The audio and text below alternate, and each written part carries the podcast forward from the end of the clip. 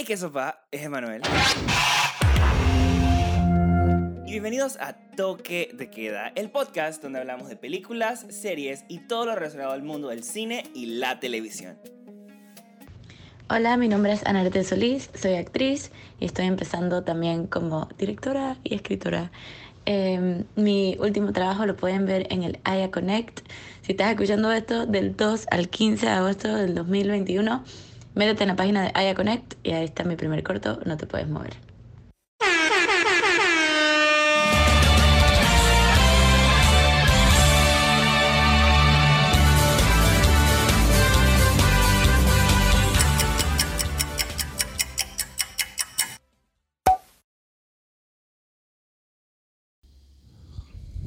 Bueno, y el día de hoy nos encontramos con J. Mon Calderón. Hello. ¿Cómo estás?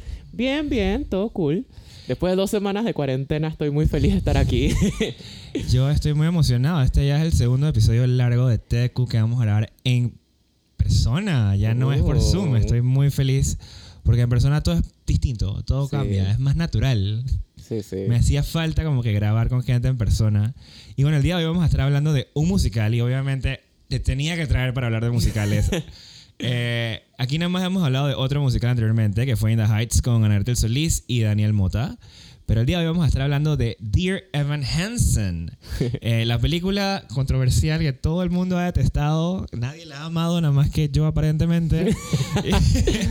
y bueno, Dear Evan Hansen se trata de eh, Evan Hansen, que es un eh, teenager que está en high school, en preparatoria, y tiene ansiedad social. Y luego, eh, sin querer, em, lo atrapan en una mentira después de que la familia de uno de sus compañeros que murió por suicidio eh, confunde una de las cartas que escribió Evan a su psicólogo, o sea, hacia él mismo, la confunden como si fuera la nota de suicidio de este, su hijo. Entonces, de eso, se- básicamente de eso eh, se trata, o así empieza el musical, por así decirlo. Entonces, nada. Jota, Sí. tú eres un experto en musicales.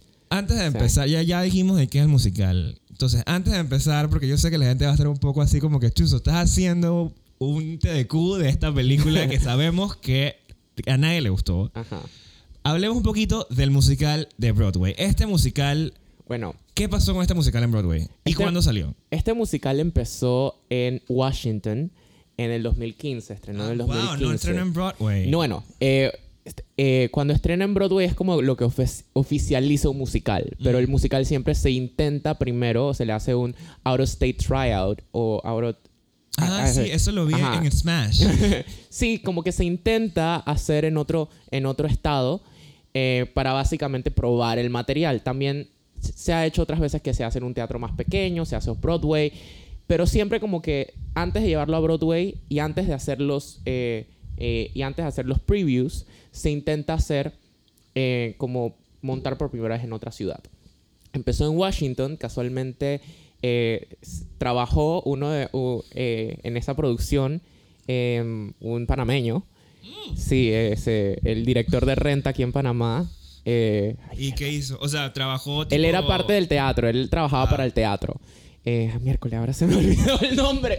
Miércoles, el director de. eh, ah, ah, ah, ah, miércoles. Ah, En algún momento se te ocurrió en el Sí, algún y momento. Este es un, o sea, yo lo adoro, trabajé con él en Rent y ahora se me olvidó. Si él escucha esto, se va a enojar demasiado. O sea, me voy a sentir tan mal. Pero sí, el punto fue que. em, el punto fue que se eh, empezó allá y después, al ser un éxito, se transportó con el mismo elenco, exactamente el mismo elenco, se transportó a Broadway, donde fue un éxito. Algo importante de saber de Dear Evan Hansen es que Dear Evan Hansen eh, estuvo, em, estuvo, Dear Evan Hansen fue el musical que ganó mejor musical justo después de Hamilton. Y recordemos que Hamilton trajo a mucha gente nueva a Broadway. Entonces fue un musical que digamos que tuvo muchos ojos en él de lo que normalmente un musical tenía. Porque justo veníamos de este momento donde estaba creciendo el teatro musical y el interés por teatro musical estaba creciendo.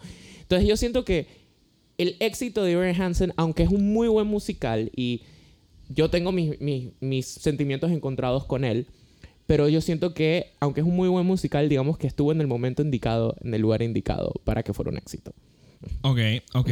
O sea, que tú hubieras, o sea, tú dices que si este musical, por ejemplo, hubiera salido dos años antes, probablemente no hubiera llegado tan lejos como llegó. Hubiera llegado bien, pero quizás no tan lejos. Es mi opinión personal, capaz que no. Yo recuerdo que yo estaba viendo un. eh, estaba viendo unos críticos de Broadway, de la página de Broadway.com, que ellos normalmente. O creo que fue Theater Talk. Theater Talk, donde estaban casualmente hablando de este musical. Y me daba mucha risa porque ellos estaban hablando como que esto es la última Coca-Cola del desierto. Y yo no lo consideraba así. Así que si unos críticos profesionales de, de teatro dicen que es la última Coca-Cola del desierto, yo solo puedo decir, mi opinión es una humilde opinión de, un, de una persona fanática de teatro musical en Panamá. Claro, y yo creo que, que es importante, bueno, vamos a hacer aquí lo que siempre hago. Yo siempre empiezo hablando de la película y luego ya me meto dentro de la persona. Probablemente la gente que ve TDQ, eh, escucha TDQ, nada más sabe de cine. Exacto. Y yo trato, y en, todo, en los varios episodios he tratado de traer otros tipos de arte que, que se mezclen con el cine, como es el teatro musical.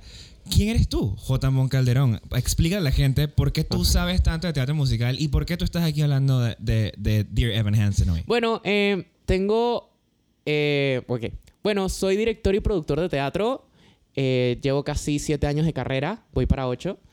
Bueno, sí, voy para ocho. Y bueno, empecé a los 18 años dirigiendo mi, primer, eh, mi primera obra de teatro, que era Bang Bang Te Maté. Después de eso, a los dos, años dos años después, eh, estuve- eh, dirigí mi primer musical, que fue Heathers the Musical. Y de ahí en adelante solo he dirigido musicales. Primero dirigí Heathers, después diri- dirigí Mamá está más chiquita, un musical argentino. Y de, y de último escribí y pr- producí y dirigí mi, mi propio musical eh, en el Teatro Nacional de Panamá, que se llamaba Desaparecer el Musical, que Manuel fue a verlo. Y bueno, he trabajado en miles de musicales más, como eh, 1903 el musical, también trabajé en el show de Rocky Horror, Panama Musical, Susical the Musical, eh, entre otros. Me considero un adicto al teatro musical. He estado estudiando teatro musical desde que soy un bebé. Empecé eh, desde que tuve, estuve en mi primer musical a los 8 años. Eh, estuve en José el Soñador. Y de ahí en adelante he hecho de todo en el teatro musical. He, estado en- eh, he investigado muchísimo y he trabajado muchísimo en teatro. Y no solo eso, también doy clases de historia de teatro musical. Así que me considero muy buena persona para estar aquí hablándole de este musical. Hay gente que no sabe esto, pero tú también apareciste, ya hemos hablado de esto, eh, de, este, de, mi, de mi cortometraje Frame Park. Tú también fuiste sí. uno de los protagonistas en este, en, este, en este documental, corto documental que yo hice en el 2018. Y de hecho, fun fact, nosotros grabamos eso cuando tú estabas practicando, para, ensayando para Heathers. Sí. Y se escucha en el fondo la gente Sí. practicando. Eso, eso, eso dice como cuando mis mundos se encuentran, ¿no? O sea, tengo este personaje que se llama Lolita, que es un personaje drag, y me da demasiado risa porque estabas. eh, mi veneno, que en paz descanse, mi mamá drag me dice. Necesitan grabarte hoy. Van en camino a grabarte. Y yo dije estoy en medio de ensayo. Y él me dice, no me importa. Y yo dije, ok. De la nada llega Emanuel porque le tuve que decir, hey, llégate al fucking teatro. O sea, No, y yo feliz porque eso es lo más natural que se podía hacer. Exacto, o sea, llegate al teatro, será. Y gracias a Dios era ensayo de música. Y yo, obviamente, dije que esa, ese no era mi, mi segmento, ese no era mi, mi ensayo. Simplemente estaba ahí como cuidando. Claro. Y eh, babysitting ahí. Y de la nada tú llegas al teatro. Y ellos están ensayando y yo me voy, me endrago en la parte de atrás más rápido que me mandado a hacer y tú escuchas en el fondo Sí, a porque todo el mundo cantando Big Fun. Yo grabé esto así, Big igualito Fun. como tú dices. Así dizque con uñas, con, con- con todo así, Warrior. Y obviamente no tenía tampoco el mejor audio del universo en ese momento, así que lo grabé con nada y se escucha todo, dizque literal como es. No sé cómo no me han demandado los de. Bueno, porque también eh, no es una graba, no es la grabación. No es la grabada, estaba en el fondo, estaba en el Estaba el fondo. It's time for big fun, big fun. Bueno, y yo este fin de semana eh, vi Dear Evan Hansen. Andrés Holder, Andrés Holder, Ah, el yo director de el director de Renta en Panamá que trabajaba en ese momento en el teatro donde se hizo, que si más no me recuerdo se llama The O, si más no recuerdo, algo así. Nice. Eh, en Washington. En, Washington, exactamente. Que es un, es, un teatro in the round. Que siempre eh, me he preguntado cómo se veía The Evan Hansen in the round. ¿Qué significa in the round? In the round es cuando alrededor tuyo, ay, perdón, alrededor tuyo, o sea, de todos los lados pueden verte. O sea, eh, eh, sí. Cuando de- alrededor de todo el tuyo te pueden ver, o sea, como que... Ofi, el, o sea, el, el es- escenario está en el centro. En el escenario está en el centro. También se le dice arena. Ujú. Ofi, ya, ya, ya. Bueno, yo este fin de semana vi Dear Evan Hansen, la película. Em, esta película, obviamente, yo la quería ver porque es un musical. Todo, aquí ya todo el mundo sabe que a mí me encantan los musicales y también si son fans de eh, esto es un podcast y de todo lo que hacemos Diego y yo, eh, saben que los musicales son algo importante en mi vida. Em, y yo la vi nada más por eso. Yo sé que la película no ha tenido buenos reviews desde que estrenó este año en el Toronto Film Festival. Em, pero este musical, en verdad, yo quería verlo porque yo le podía hablar de este musical a gente que realmente no le gusta el teatro musical. No es que vea películas, no es que sea fan de esto. Y conocían las canciones porque las canciones son bastante famosas y platicábamos que en verdad ganado- ganaron Grammys también las canciones. Entonces, eh, me interesó, me interesó verlo. Y me acuerdo que no había ni terminado de verlo y ya yo te estaba escribiendo, dije, man, estoy viendo esto, hay que hacer un episodio de TDQ, lo quiero hacer contigo y, ya tú, y tú literalmente además te moviste dije, diciéndome un montón de información musical y yo dije, man, guarda eso para el episodio, por favor. Sí. Em, ok, Yo tengo que hacer una confesión. O sea, yo tengo mis sentimientos encontrados con este musical, pero también me siento muy identificado con este musical. Y una de las muestras es no solo es cuando fui a Nueva York, el boleto que más caro que yo pagué, que estuve en última fila y de todos modos fue el boleto más, más caro, cuando eh, fue The Evan Hansen. Yo que era para mí un must-see. Eh, y también duermo todos los días con al lado de mi cama, con el libreto del musical y con el libro de The Evan Hansen. O sea, Wow. es para mí, eh, yo al lado de mi cama tengo una, un- como una colección de libros, que son como libros que para mí son importantes. Y duermo todos los días con los libros de Evan Hansen. Así que hay algo en mí que ama el musical, pero también hay algo en mí que critica mucho de este musical. Y mucho más la película. Así que eh, vamos a empezar por ahí, ¿no? ok, para los que son así medio snobs del cine y quieren saber los scores que tiene esta película eh, eh, en average en las diferentes páginas, en IMDb ella tiene 6.1 de 10, en Rotten Tomatoes tiene 29% y en Metacritic tiene 39%. Sin embargo, me sorprendió mucho porque obviamente estos son los scores de los críticos. Sin embargo, el audience score en Rotten Tomatoes es 88%. Así que, claro, no es una película o un musical que a un crítico de cine le guste mucho, pero creo que, así como tú, igual que yo, mucha gente en la audiencia se sintió muy identificado con la película, con algunas de las canciones o los momentos de la película. Entonces vamos a empezar a hablar un poquito de la película. Yo creo que nos podemos, no necesariamente irnos canción por canción, pero podemos utilizar las canciones como los puntos Sí. de partida de lo que pasa en este musical, porque entiendo que realmente entre el musical y la película no hay tantos cambios drásticos como Sí, In the Heights, que creo que- literalmente hubo un cambio Sí. muy drástico. Creo que el cambio más grande, y quizás podemos empezar mejor es hablando de los cambios, para ya dejarlos Perfecto. fuera y no hablar más. Excelente, me Eh, creo que los primeros cambios y los más grandes son que se eliminaron tres canciones, entre ellas eh, Does Everybody Have a Map, que es la canción de opening del musical. El musical empieza con... eh, primero, no empieza cantado, ese es la- el primer shock, no empieza con una canción. Y cuando empiezan a, a cantar, empiezan con Waving Through a Window, que es el segundo número del musical. Eh, también el personaje de Alana es mucho más grande y se le agrega una canción en la película. Em, y el personaje de Jared es un poquito más pequeño, que es el mejor amigo de, bueno, el No, primo, El, el- el family friend. el, family friend, Lo odio. el family friend. Pero algo que no sabías que el actor que hace ese man es gay. Y eso sí, dije, en la yo- película también. yo no y sí, en la película también. Y yo dije, eso pero en fue... el musical no.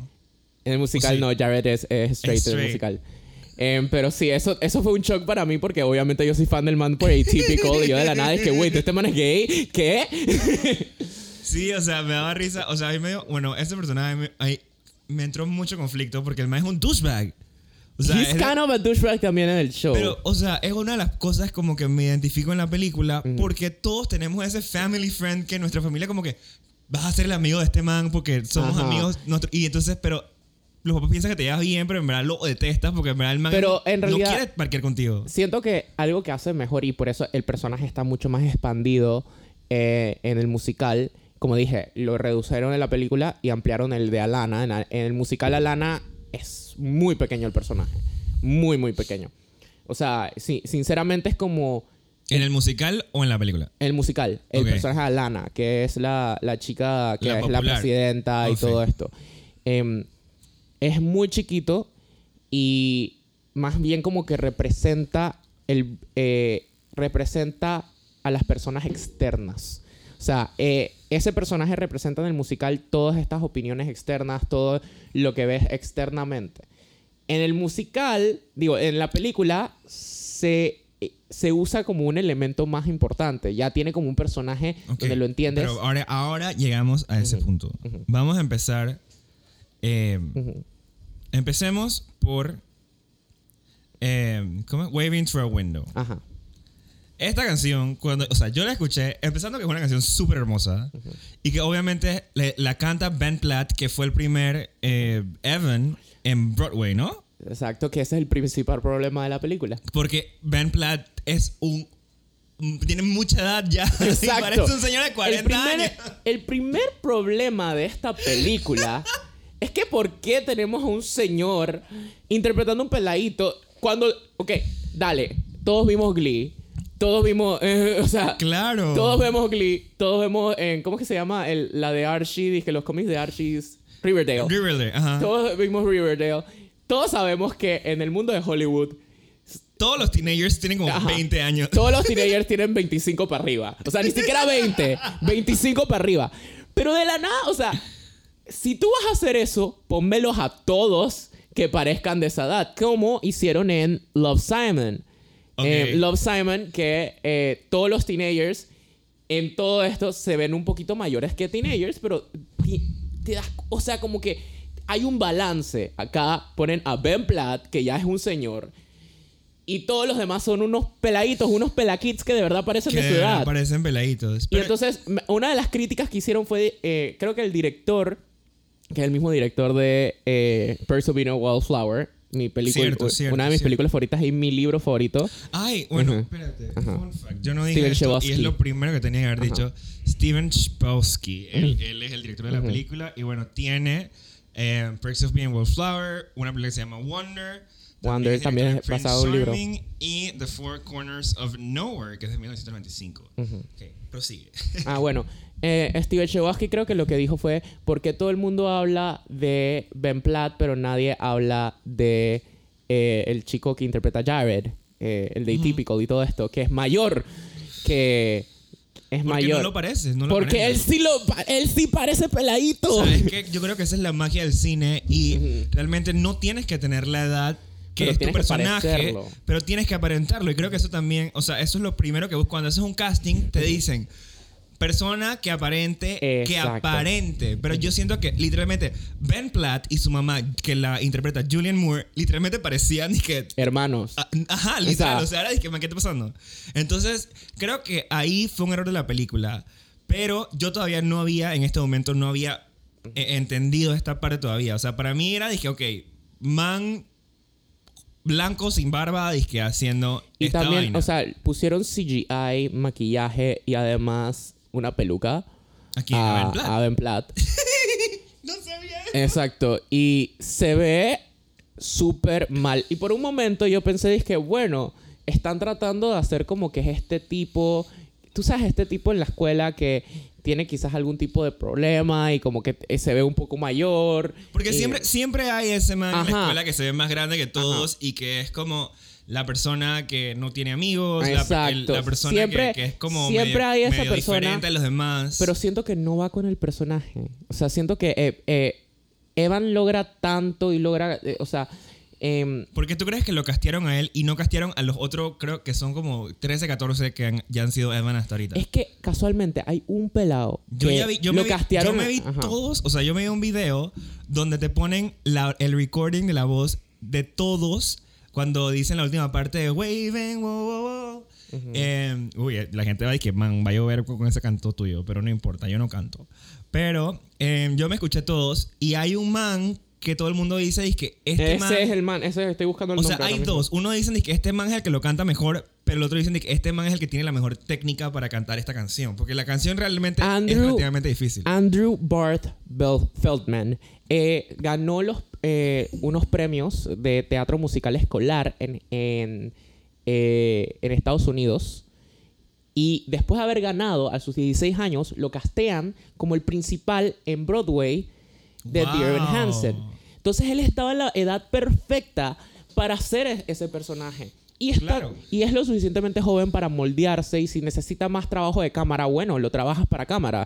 Es, es simplemente trabajar con una persona que parezca la edad. Pero esta es la parte que a mí no me gusta de Ben Platt en general. Todo el mundo ama y aplaude a Ben Platt y lo voy a decir aquí. Él mantiene todo el talento del mundo Sí, sí, sí. y tiene la voz más hermosa de este universo.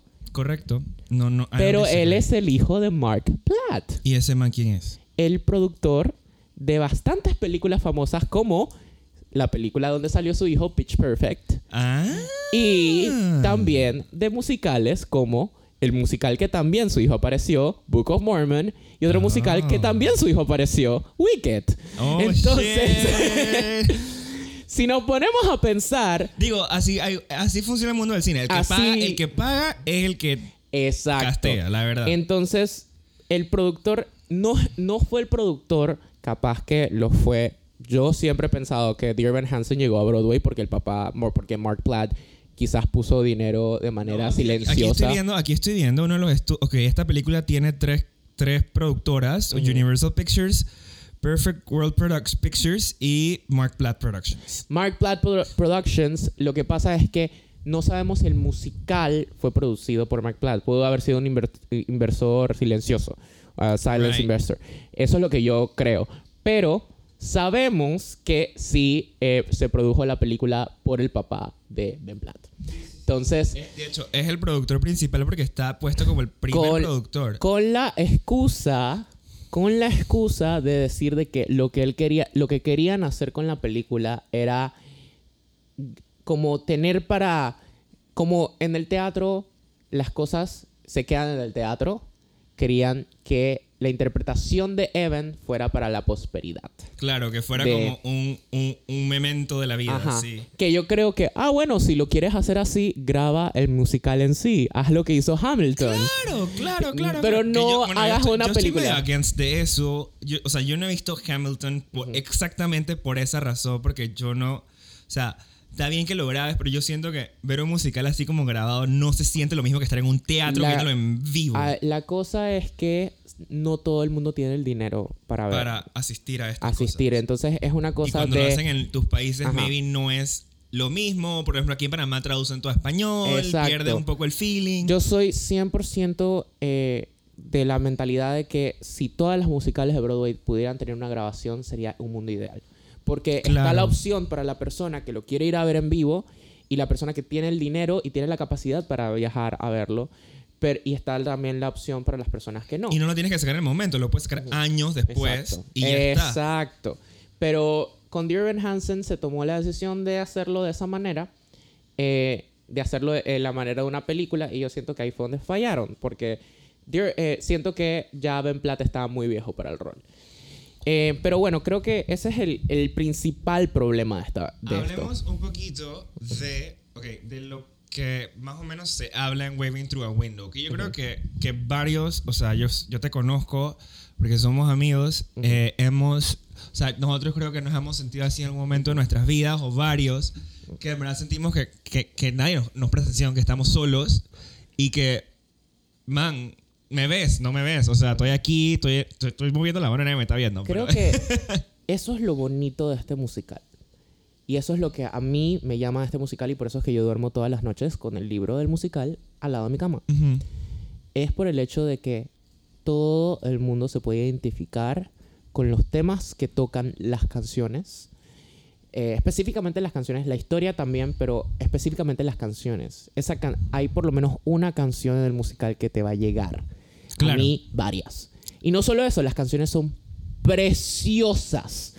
Y, o sea, estos dos compositores son los mismos compositores que, y- que compusieron The Greatest Showman. Ugh. ok, es que esa película, o sea, todo el mundo me dice que musical es súper cool, pero es que esa película es un desastre. La- sí, pero las canciones Pa' son mí, es lo mí. mismo, es el mismo, lo mismo. La historia está medio, ajá, pero las canciones están bellísimas. Pero, eh, pero a diferencia, o sea, a diferencia de Dear Evan Hansen, The Greatest Showman, yo no me podía relacionar con las, peli con las canciones de The Greatest. Showman. Y siento que Dear Evan Hansen logra llegar a todas estas personas que no, que probablemente nunca les da la, les da la oportunidad de tener voz. Exacto. o que porque tengan algún problema de salud mental, eh, probablemente ni siquiera les da, les da la, la- o sea, piensan que pueden llegar a tener voz o a poder ser representados de una forma, eh, de una forma auténtica en cine o en teatro. Exacto. Creo que eso es lo bueno de este musical. Eh, canciones como Words Fail. Ay, o sea, de qué manera tan, tan bonita dice, no sé qué decir, pero tengo todos estos sentimientos. Y es como, man, cuando sabes que te la cagaste y tienes todos estos sentimientos envolullados y es como que, no sé cómo decirte que me la cagué. Pero lo único que te puedo Claro. decir es que me la cagué. Y eso es Word Fail. Y eso es, man, no hay ninguna canción que hable de eso. Y tras de eso, de una manera tan bien contada, es eh, creo que lo mejor y lo que salva de Irving Hansen el musical es las canciones. Es que yo creo que también es lo que mucha gente, o sea, lo- yo me he leído ya varios reviews de Dear Evan Hansen que me los aguanté leer para no spoilearme nada, porque yo quería, yo quería entrar así ciego a la película. Eh, yo siento que también es lo que mucha gente que sí le ha gustado la película es por las canciones, porque realmente si te pones a ver el musical no es un Los Miserables que todas las canciones te dan ganas de llorar y que todo es una tragedia, sino que hay canciones relativamente upbeat y hay canciones también que son tristes, pero también hay canciones que son super hopeful. Exacto. Entonces creo que, o sea, siento que para mí todo- todas las canciones del musical fueron una gran montaña rusa.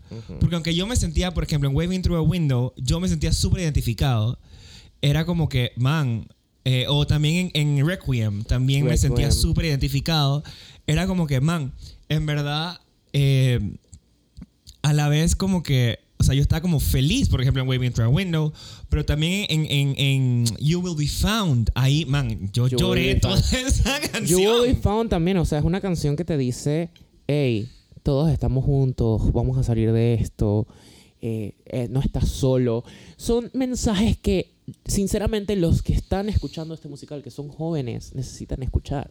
Entonces, eso es lo que hermoso este musical. O sea, si yo hubiera, si, si este, o sea, si yo hubiera escuchado estas canciones o este musical cuando yo estaba en high school o cuando estaba en la universidad en México o en cualquier momento donde yo no me he sentido bien conmigo mismo o con mi vida, yo siento que esta- estas canciones me hubieran ayudado a speak out, a maybe reach to a friend, o, o estoy hablando en, español, en inglés, eh, a, ¿cómo digo speak out? Chucha, a hablar... O sea, a, a hablarle a alguien más o decirle Sí. a alguien, oye, ¿sabes qué? No me A siento bien, otras estoy solo, ajá, me siento mal y siento que en lo- antes nadie hablaba de estos temas y que bueno ahora sí se está hablando mucho pero musicales como Dear Evan Hansen también ha, ha ayudado mucho a que mucha gente se sienta así Y bueno, yo sinceramente siento que las canciones para mí es lo que hace este musical icónico, lo que lo hace, yo siento que las canciones son lo que lo empujan a hacer ese, eh, el musical lo que es.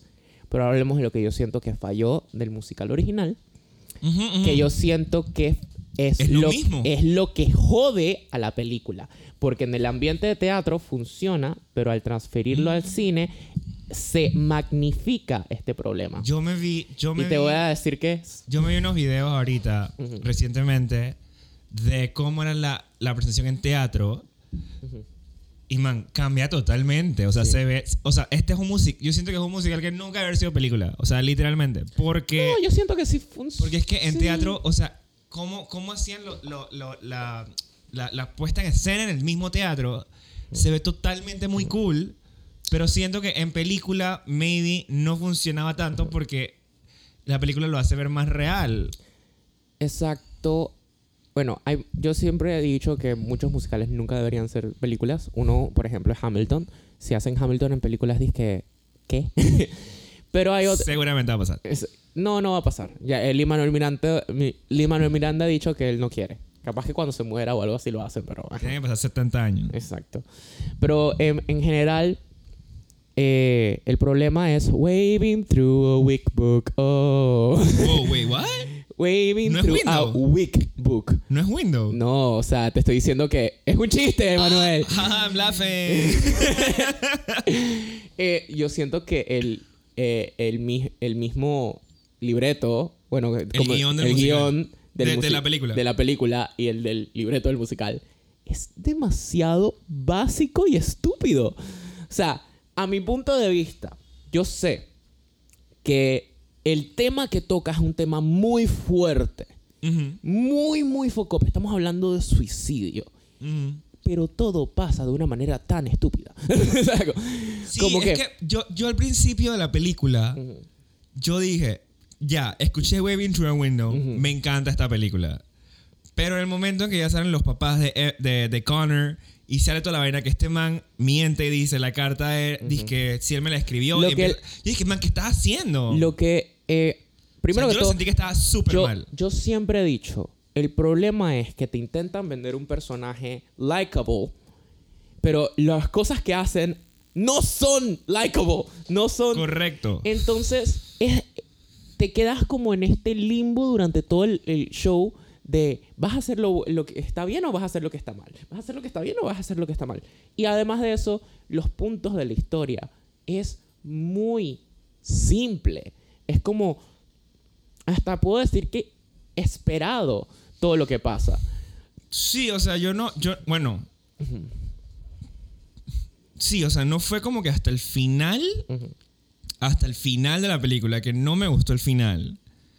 Eh, porque a mí me gustó que- más el final de la película que el final Es que del siento, musical. y es- esta, es- esta es la crítica principal de la película, que al final este personaje que hizo algo malo desde el principio, que todo el mundo sabe que está mal a su alrededor dentro del universo de la película, y afuera el espectador también sabe que está mal, como que llega un momento en que he gets redeemed hasta cierto punto por lo que hizo. Es que ese es el Cuando en verdad he shouldn't have. Y Quiero tampoco que es que lo sepas. canceles, pero man, he should have gotten como que un bigger, como una lección mucho más más grande. y no pasó así. Sí te voy a No decir. te digo que, man, que, que- Sí que te lo mates en la, en que no lo mates en el musical, pero por lo menos, man, ma- que se vea que el man va a terapia a tratar esto, o que, o que en verdad el man dice que Chuzo se siente bien mal y pasó, o sea, sentí Mira, que ahí- fue muy light. Ahí voy, quizás porque yo vengo del musical.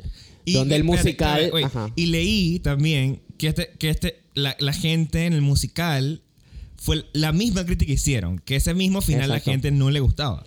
Eh, como yo vengo del musical, el musical no hay ningún tipo de redeeming, de accountability. No sé, eh, eh, busqué la traducción de accountability en- y era, era, em, era responsabilidad. Y es que no hay ningún tipo de responsabilidad, se podría, no sé, no, sé, no, me, no me suena esa frase, pero no hay ningún tipo de... eh, Evan no tiene ningún tipo de accountability O sea, no, no pagó por sus pecados, por así Exacto, en el musical del todo. En el musical es como que hace todas estas mierdas y después la siguiente escena viene esta eh, viene Zoe, eh, Zoe y lo perdona.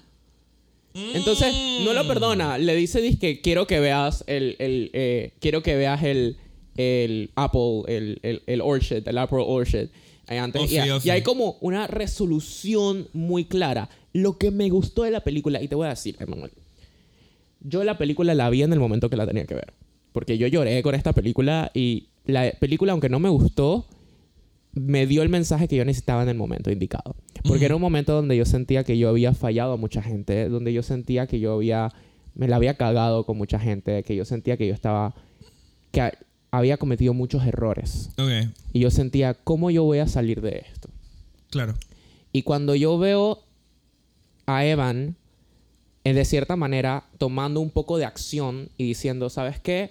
Voy a em, investigar sobre quién es esta persona. Voy a ir a terapia. Voy a leer los libros de este man. Digo, ya estaba yendo, pero había Sí, sí. Pero, eh, pero Que, estaba... by the way, side note.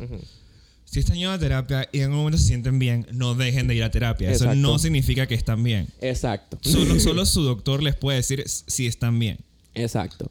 Y sinceramente en el momento yo lo vi y dije, me sentí muy identificado en ese momento porque fue como que todo el mundo me va a mirar mal, todo el mundo me va a hacer, eh, me va a apuntar con el dedo, pero sabes qué, voy a, sal- eh, voy a seguir haciendo lo que yo considero que está bien y voy a salir adelante con, eh, aunque todo el mundo me dé la espalda porque yo tengo que hacer lo que yo considero que está bien.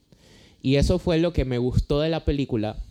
Pero yo creo que como yo venía del musical, ya con la expectativa de que el musical había tan poco, o sea, había, no había nada, que me dieran un poquito de Para accountability. fue, fue mucho. Para mí fue mucho. Porque fue Claro. como que, oh, ok, por fin le pusieron algo a Evan para que... Y creo que por eso es que la película no resultó, porque si, si vienes de cero y no te viste el musical. Entonces obviamente para ti la película va a ser que, ay, ala, como yo, que quedé dije, really? Exacto. Pero ahora que lo pienso, vi un review en YouTube eh, de unos manes que The Oscar Expert, que son unos gemelos, y ellos decían, nosotros sí vimos el musical en vivo y nos gustó la película. Entonces ahí creo que ahí hay algo como un factor en común de que si viste el musical, la película te va a gustar. Si no viste el Exacto. musical, la película probablemente no te guste y te que parezca creo boba. que, creo que eso es lo que pasa. Esta es una película que creo que no fue pensada para fans ah, del musical, pero de cierta manera fue una película para la gente que era fan del musical. O sea, tenías a el man que tú querías ver, que posiblemente Claro. no pudiste verlo. Eh, yo no pude ver a, a, a- a Ben Platt en el, en el rol. Eh, yo vi a Jacob, se me olvidó el, el- el apellido, Jacob algo. Em, estás viendo al, al principal, estás viendo a Is- Isaac Pow- Powell, que era uno de los bullies, aunque no tuvo ni una fucking línea en la vaina. Tienen a un fucking dios griego con la eh, voz hermosa en el musical, bueno, en la película, y no le ponen a cantar. Tiene una línea. es el bully, el bully de. El que hacía el bully. Ese es uno de los actores más grandes ahora mismo eh, en teatro musical. en teatro musical. Y, Digo, siento que lo metieron dije, para, para no, actually, él, del- fue del- casteado antes de ser famoso. Ah, Sí. wow, ok. Entonces, eh, bueno, estaba, estaba, ya había, era famoso en, en- así como de- eh, había tenido un personaje principal en Broadway. O sea, Claro. estaba empezando su carrera, digamos. Después de eso fue Tony en West Side Story. Entonces, sí, estaba como creciendo su carrera musical. Pero entonces, siento que estaban todas las canciones, como que era una, can- em, era, un- era una película que, aunque lo pusieron como que esto es una película para todo el mundo, yo sentí que al final es una película para los que les gusta el musical. Y creo que ese es el problema. Y como el libro del, mismo musical tiene tantos errores y tantos baches, al tratar de traducirlo a, película, ahí es donde yo creo que it lacks.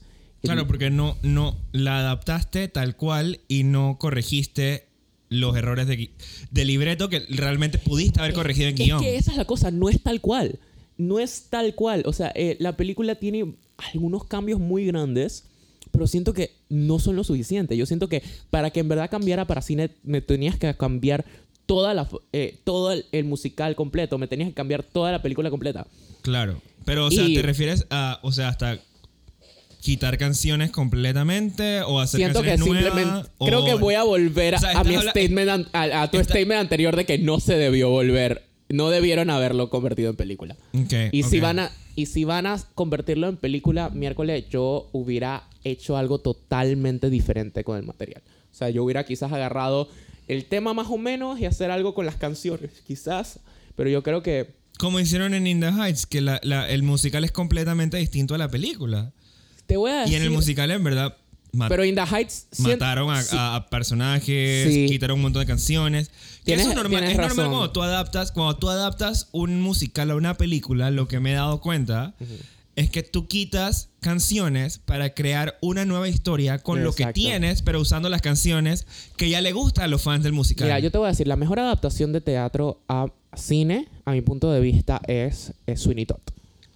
Ok. Sweeney Todd es una de las mejores. Bueno, y ahora, eh, si los que conocen eh, Everybody's Talking About Jamie, acá salió la misma semana que salió Dear Evan Hansen. Ujú. Eh, y también yo considero que es una de las mejores adaptaciones que yo he visto de teatro musical. Bueno, aquí siempre preguntamos en TDQ, dizque, otros musicales, otro, otra, otras películas que tú recomendarías. Y creo que esas van a ser tus dos. Entonces, Sweeney Sí, Todd y... Sweeney Todd y Sweeney Todd. Si quieren ver buenas adaptaciones de teatro musical a película, creo que esas son mis dos, eh, mis dos tops ahora mismo. No sé si es porque yo soy mega, ultra, hiper fan de, de Everybody's Talking About Jamie. Lo que hace Dear Hansen para la mitad de la población del- de fans de teatro musical, a mí me lo hace Everybody's Talking About Jamie porque es una historia de un queer kid que hace drag y que quiere hacer drag y yo soy drag queen y hago teatro musical. Entonces, Claro, es claro. demas- entra demasiado a mi mundo. Em, pero, y yo siento que esas dos adaptaciones hay, son dos, dos cosas diferentes porque Everybody's Talking About Jamie cambian muy poquito. Sweeney Todd cambia bastante. Empezando porque Sweeney Todd quita, digamos, las canciones, la primera canción y la última canción que lo hizo también Darren Hansen. em, quitan las dos primeras canciones y quitan los números grupales. Ya Ujú. no existen números grupales. Y se enfoca en cada uno de los personajes principales. Claro, que es una película. ajá, que yo siento que entonces llega Darren Hansen y hace como un mismatch raro. que yo, ya de por sí el musical se enfocaba en los principales.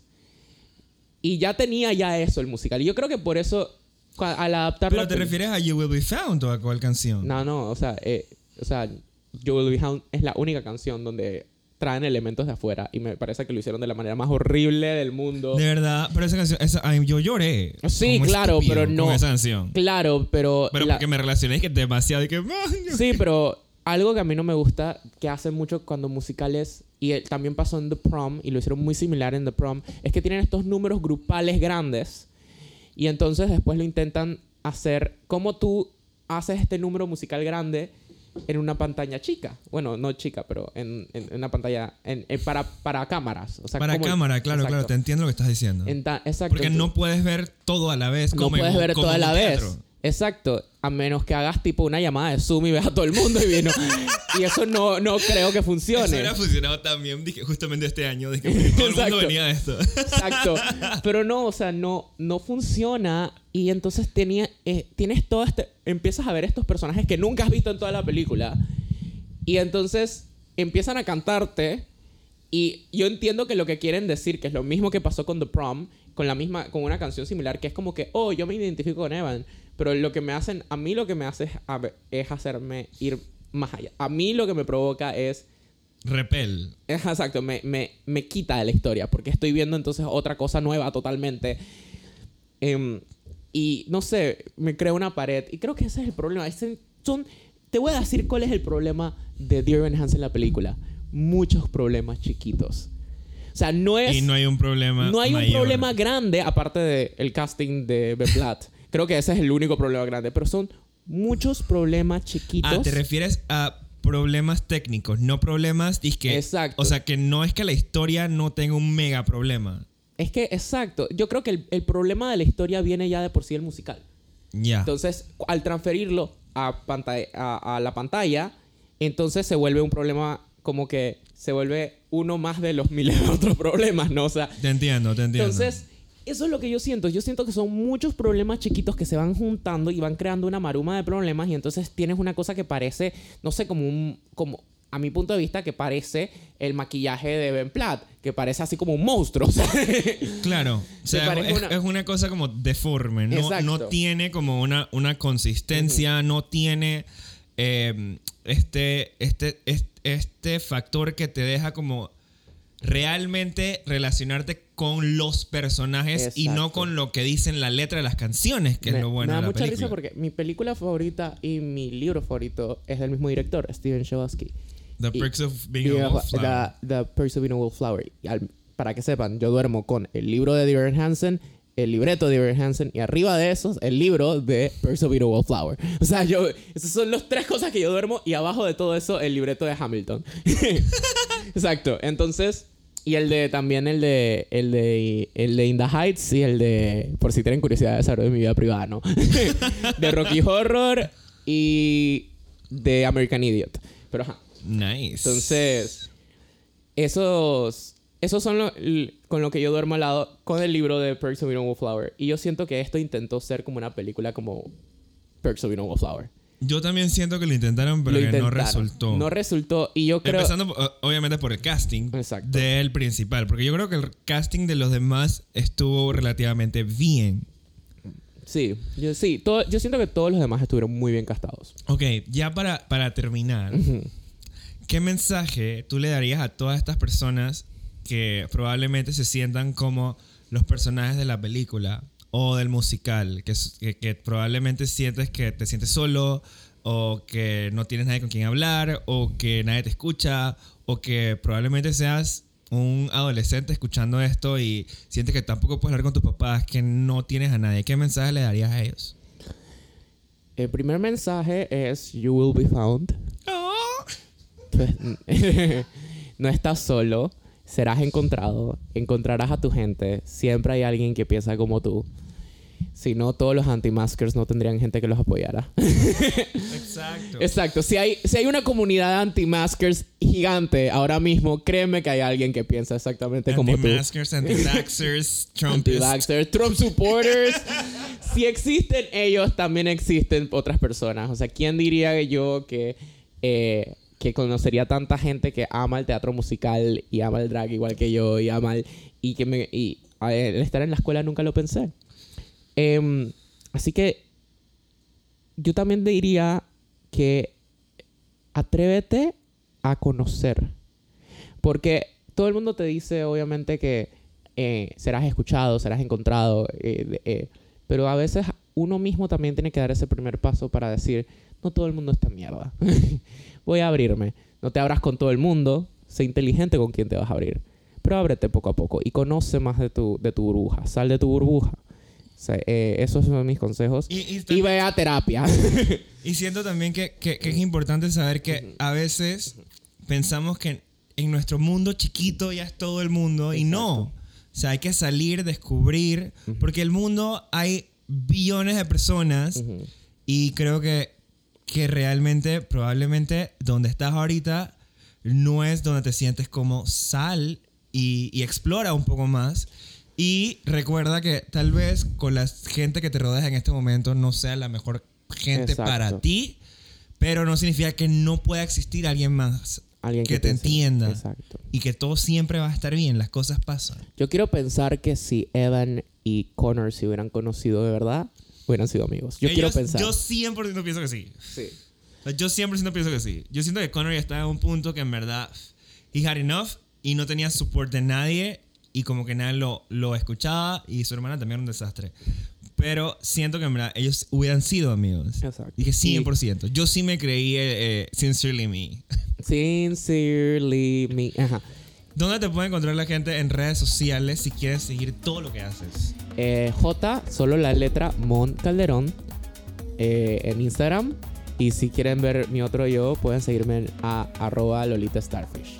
Ya saben, J. Mon Calderón, Lorita Starfish. Y recuerden que a nosotros nos pueden seguir en TDQ, el podcast de Enma. Y en arroba Diego y Enma si quieren ver todas las otras locuras que hacemos Diego y yo eh, en el internet. Y bueno, nos vemos eh, el próximo mes con un nuevo episodio de TDQ. Muchísimas gracias, Jota, por estar con nosotros. Gracias. Y chao.